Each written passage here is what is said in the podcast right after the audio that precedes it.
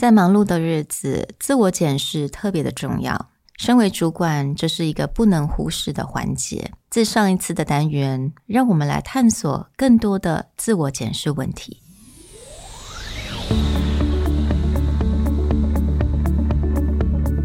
Hello，欢迎来到 Executive Plus 主管与沟通力的 Podcast。I'm Sherry, an educator, certified coach, and style enthusiast. 我相信专业有效的沟通是语言跟逻辑的完美结合。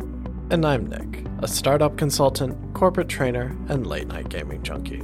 I believe great communication requires the right mindset and solid frameworks. 我们希望带给大家职场英语的技能、跨文化沟通技巧与其他能帮助您成为出色领导者的工具。Join us each week as we share our experience, research, and methodologies to take your communication and language skills from good to great.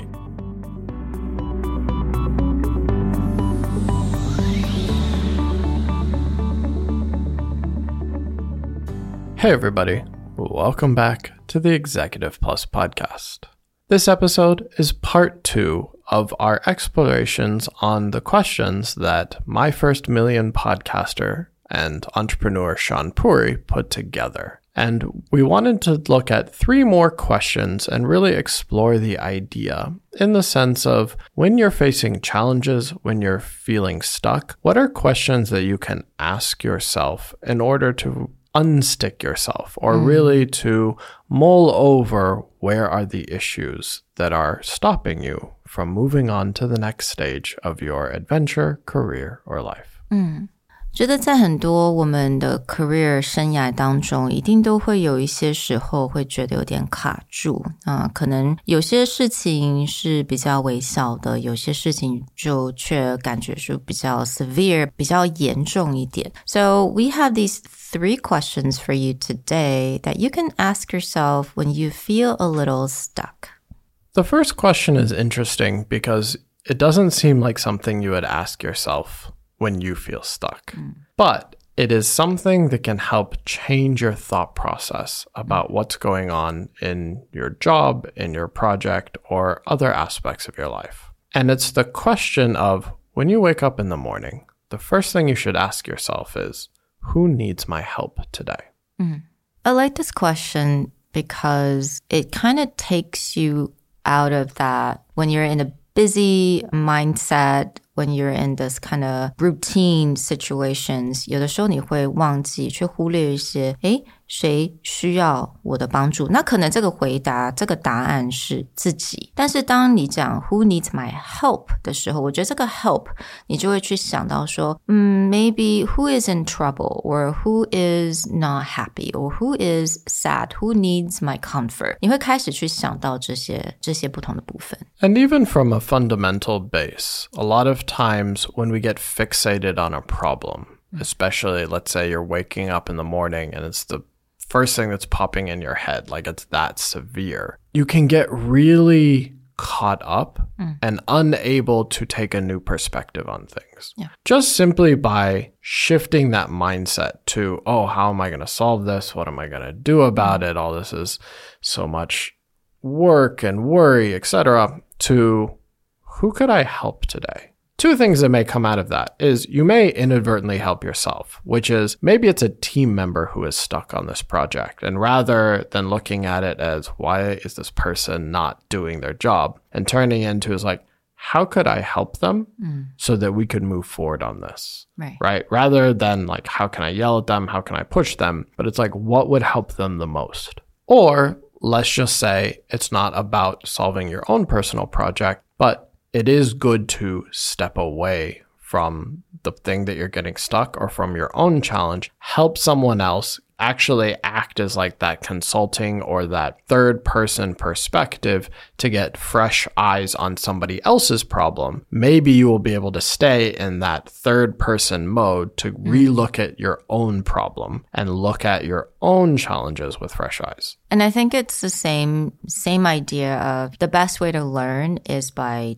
teaching someone. It's just like you get so much more from helping out with someone, even the problem is very small. Maybe 某一个人他可能就是想要 complain 一下他的心情不太好，then just sit there and listen and buy them a cup of coffee，其实都会让你抽离你目前的一些问题，你目前的这个生活，还是可以给你一个很全新的一种想法。Let's dive into the next question. When a situation is overwhelming mm. or too much of a challenge, ask yourself Is this the thing or am I the thing? Mm. When I see this question, I know that this question is for me. Again, because we're talking about social styles a lot this month, you know, I'm an expressive and a lot of the expressive friends out there, you know, 我们 expressive 通常有很多很多不同的想法，有很多的 emotion，情绪会无时无刻跟着来。So 有的时候我们可能在做一些事情，它并不是很单纯的说，Oh, I'm just solving this problem specifically, or I'm helping this person specifically. A lot of it also comes from us. 就是我们想透过这件事情想要去解决什么问题。So actually, there's a lot of layers to every issue that you may be facing, especially for someone who is more emotion driven. This question would definitely help me when I just feel very overwhelmed by, let's say, oh, this project, there's so many issues. It's so overwhelming because I cannot hit the deadline. You know, I ask myself, is that really a thing or am, am I the thing? Like, what am I worried about? What am I afraid of? That could get into the root of the problem. Yeah, I think that's definitely one version of this question to consider is that is this a real worry or am I making this a worry? The other interpretation that I actually have of this question is that when there's a bottleneck, when there's some challenge that needs to be fixed, going back and evaluating, am I actually the person who should be fixing this problem mm. or am I the problem? I think a lot of times, especially if for those of us who have been entrepreneurial or are very self starter or motivated to fix problems, our assumption is always like, we gotta roll our sleeves up, we gotta get in there dirty, we gotta fix this problem, whatever it takes. But also forget to consider maybe we're not the right person and mm-hmm. we're actually the one creating a challenge Mm. right? Maybe this is something that does need to be delegated to other people, or maybe our contributions are worse than our benefits, mm. right? So reevaluating is like if there's something that has been stuck and maybe it's been stuck for a very long time, if you were to remove yourself from that situation, would it improve mm. certain things? I mean, that would work for, you know, when it comes to management or even parenting. Yeah. You know, there are a lot of situations with your kids, it- you cannot really help them. They have to help themselves. So 有的时候可能身为一个家长，当你把自己移开，maybe or actually not maybe most of the time. Obviously, it's not like a life-threatening situation, but you know, the kids or the children will learn how to deal with it on their own. I mean, it same goes for managing a team, right? 有的时候你就是必须得让事情发生，他们才会有这些学习。 so yeah, I think that works. Yeah, that can be one of those things where it's mm-hmm. like sometimes micromanaging is not because someone is they're trying to be a difficult or bad manager. Sometimes micromanaging comes from they again, they feel the need like I got to mm-hmm. get in there with my team, I got to work it together. But then sometimes it's just like treat your team like they know what they're doing. And then ideally they should. If you've done your job right, then they will figure it out, but you have to remove yourself from that situation to find out. Right. Now let's talk about the third question. A lot of times we're only doing things because we're already doing them. And this is incredibly interesting. Here's the question you can ask. If I wasn't already doing this, would I still do it? I love this question on so many layers, but I'm going to let Nick and talk about this very interesting phenomenon.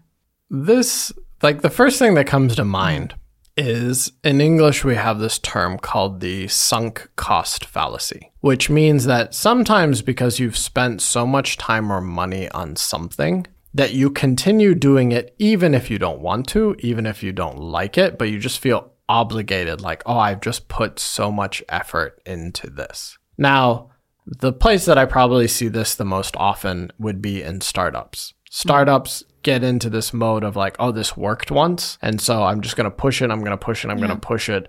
But then when you find out it doesn't work, it's very hard to get people to walk away from that mm-hmm. because that's just the way that they've done it or that's how they found early success. And they're not recognizing when to stop, but they mm-hmm. just feel like, oh, I've just, I've put all my time and energy into this thing. It has to work. Mm-hmm. The other place that I see this is actually much more simpler, but it's some businesses are built around this. The example I gave, and this is something that even I had to realize for myself, is that mobile gaming, hmm. playing games on your phone, has built an entire industry around the idea of oh, because you've already spent this much money in the game, or every month you have committed what seems like a little bit of money, over time you just feel like, oh, I can't stop playing this game, or I can't just give up on this because I've already spent all this money. It would be a waste. But then the reality is maybe you don't have the time. Maybe it's not that interesting to you anymore. You just need to put it away.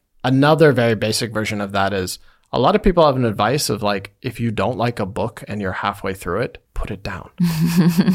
but it's really hard. Like, if you read half of a book, for many people, you're just like, okay, I don't like it, but I just feel like I "Ugh, I already put it." like five hours into reading this thing. I'm just going to drag through. Mm. But when you're done with it, you're like, that was still not worth it. And so Mm. a lot of people just been like, if you really don't like a book, let it go. Yeah, I mean, when it comes to sunk cost，我们也可以讲到它叫做沉没的成本嘛，它可能是时间、精力，you know，所有的金钱啊等等。So it's like I think a lot of times it's because we have emotion attachment to this thing.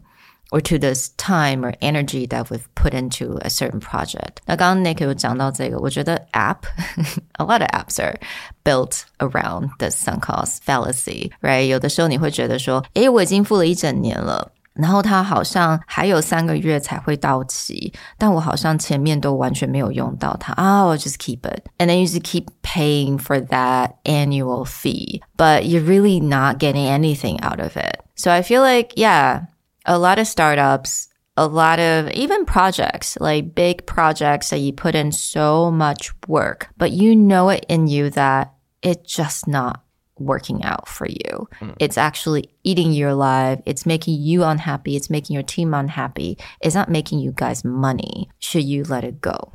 And so back to the question itself of if I wasn't already doing this, would I still do it? This is a check against all hmm. those things, Yeah. which is rather than, as Sherry just pointed out, justifying that, oh, well, you know, I spent the money or, well, I put the time in to reframe this, which is let's ignore all of that information and just simply go, if I remove those as factors, would hmm. I make the same decision? And if you wouldn't make the same decision, then you should probably let that go because what it means is it's not a priority or it's not bringing you the benefit that mentally you think you it is because oh I already spent that money I already spent that time. So it's like putting it in a bank but it's really not. You don't get it mm. back. And in fact what you can lose is everything next. So it's like going back and making that decision again with fresh start. Would you? And if the mm-hmm. answer is no then you should probably let it go. We hope that these gave you three more questions to ask yourself, especially when you're feeling stuck or challenged by a particular project or a particular burning question. As always, we'll drop these three questions in the show notes, and if you're interested in the origin of this, just look up Shaan Puri, My First Million. In a very recent episode, they actually link to his entire list of about 30 or 40 questions that not only he asks himself, but he asks other entrepreneurs. It's a great mind exploration. We'll talk to you guys next time. Bye. Bye. The Executive Plus podcast is a Presentality Group production, produced and hosted by Sherry Fang and Nick Howard. You can search us on Facebook, 主管英文 Executive Plus. You can also find us on Instagram, Communication R&D, and email us at sherry at epstyleplus.com.